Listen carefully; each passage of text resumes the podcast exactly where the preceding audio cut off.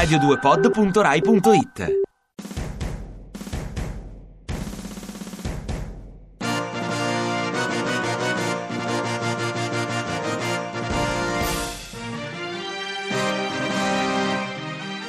La recensione preventiva. Finalmente esce Interstellar di Christopher Nolan.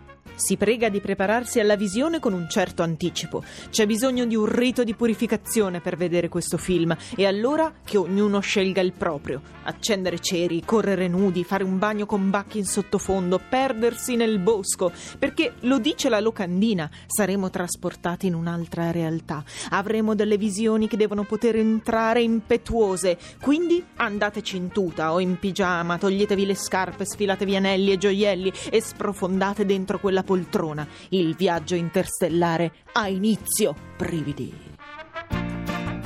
Escono due film biografici. Get On Up.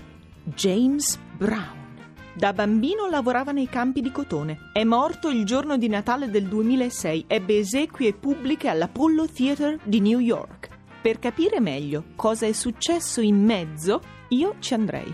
Non escludo il ritorno.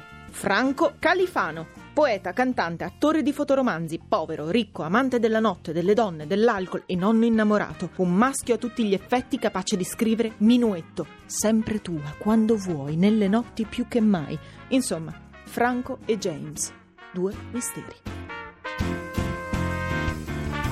Attenzione, film francese in uscita, Tre cuori, in francese Trois cœurs.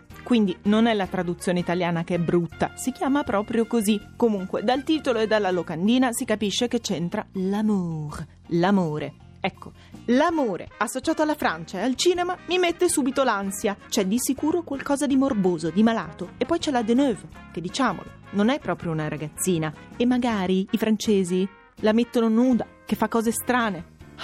Non fatemelo vedere, dai. L'amour. Parbleu.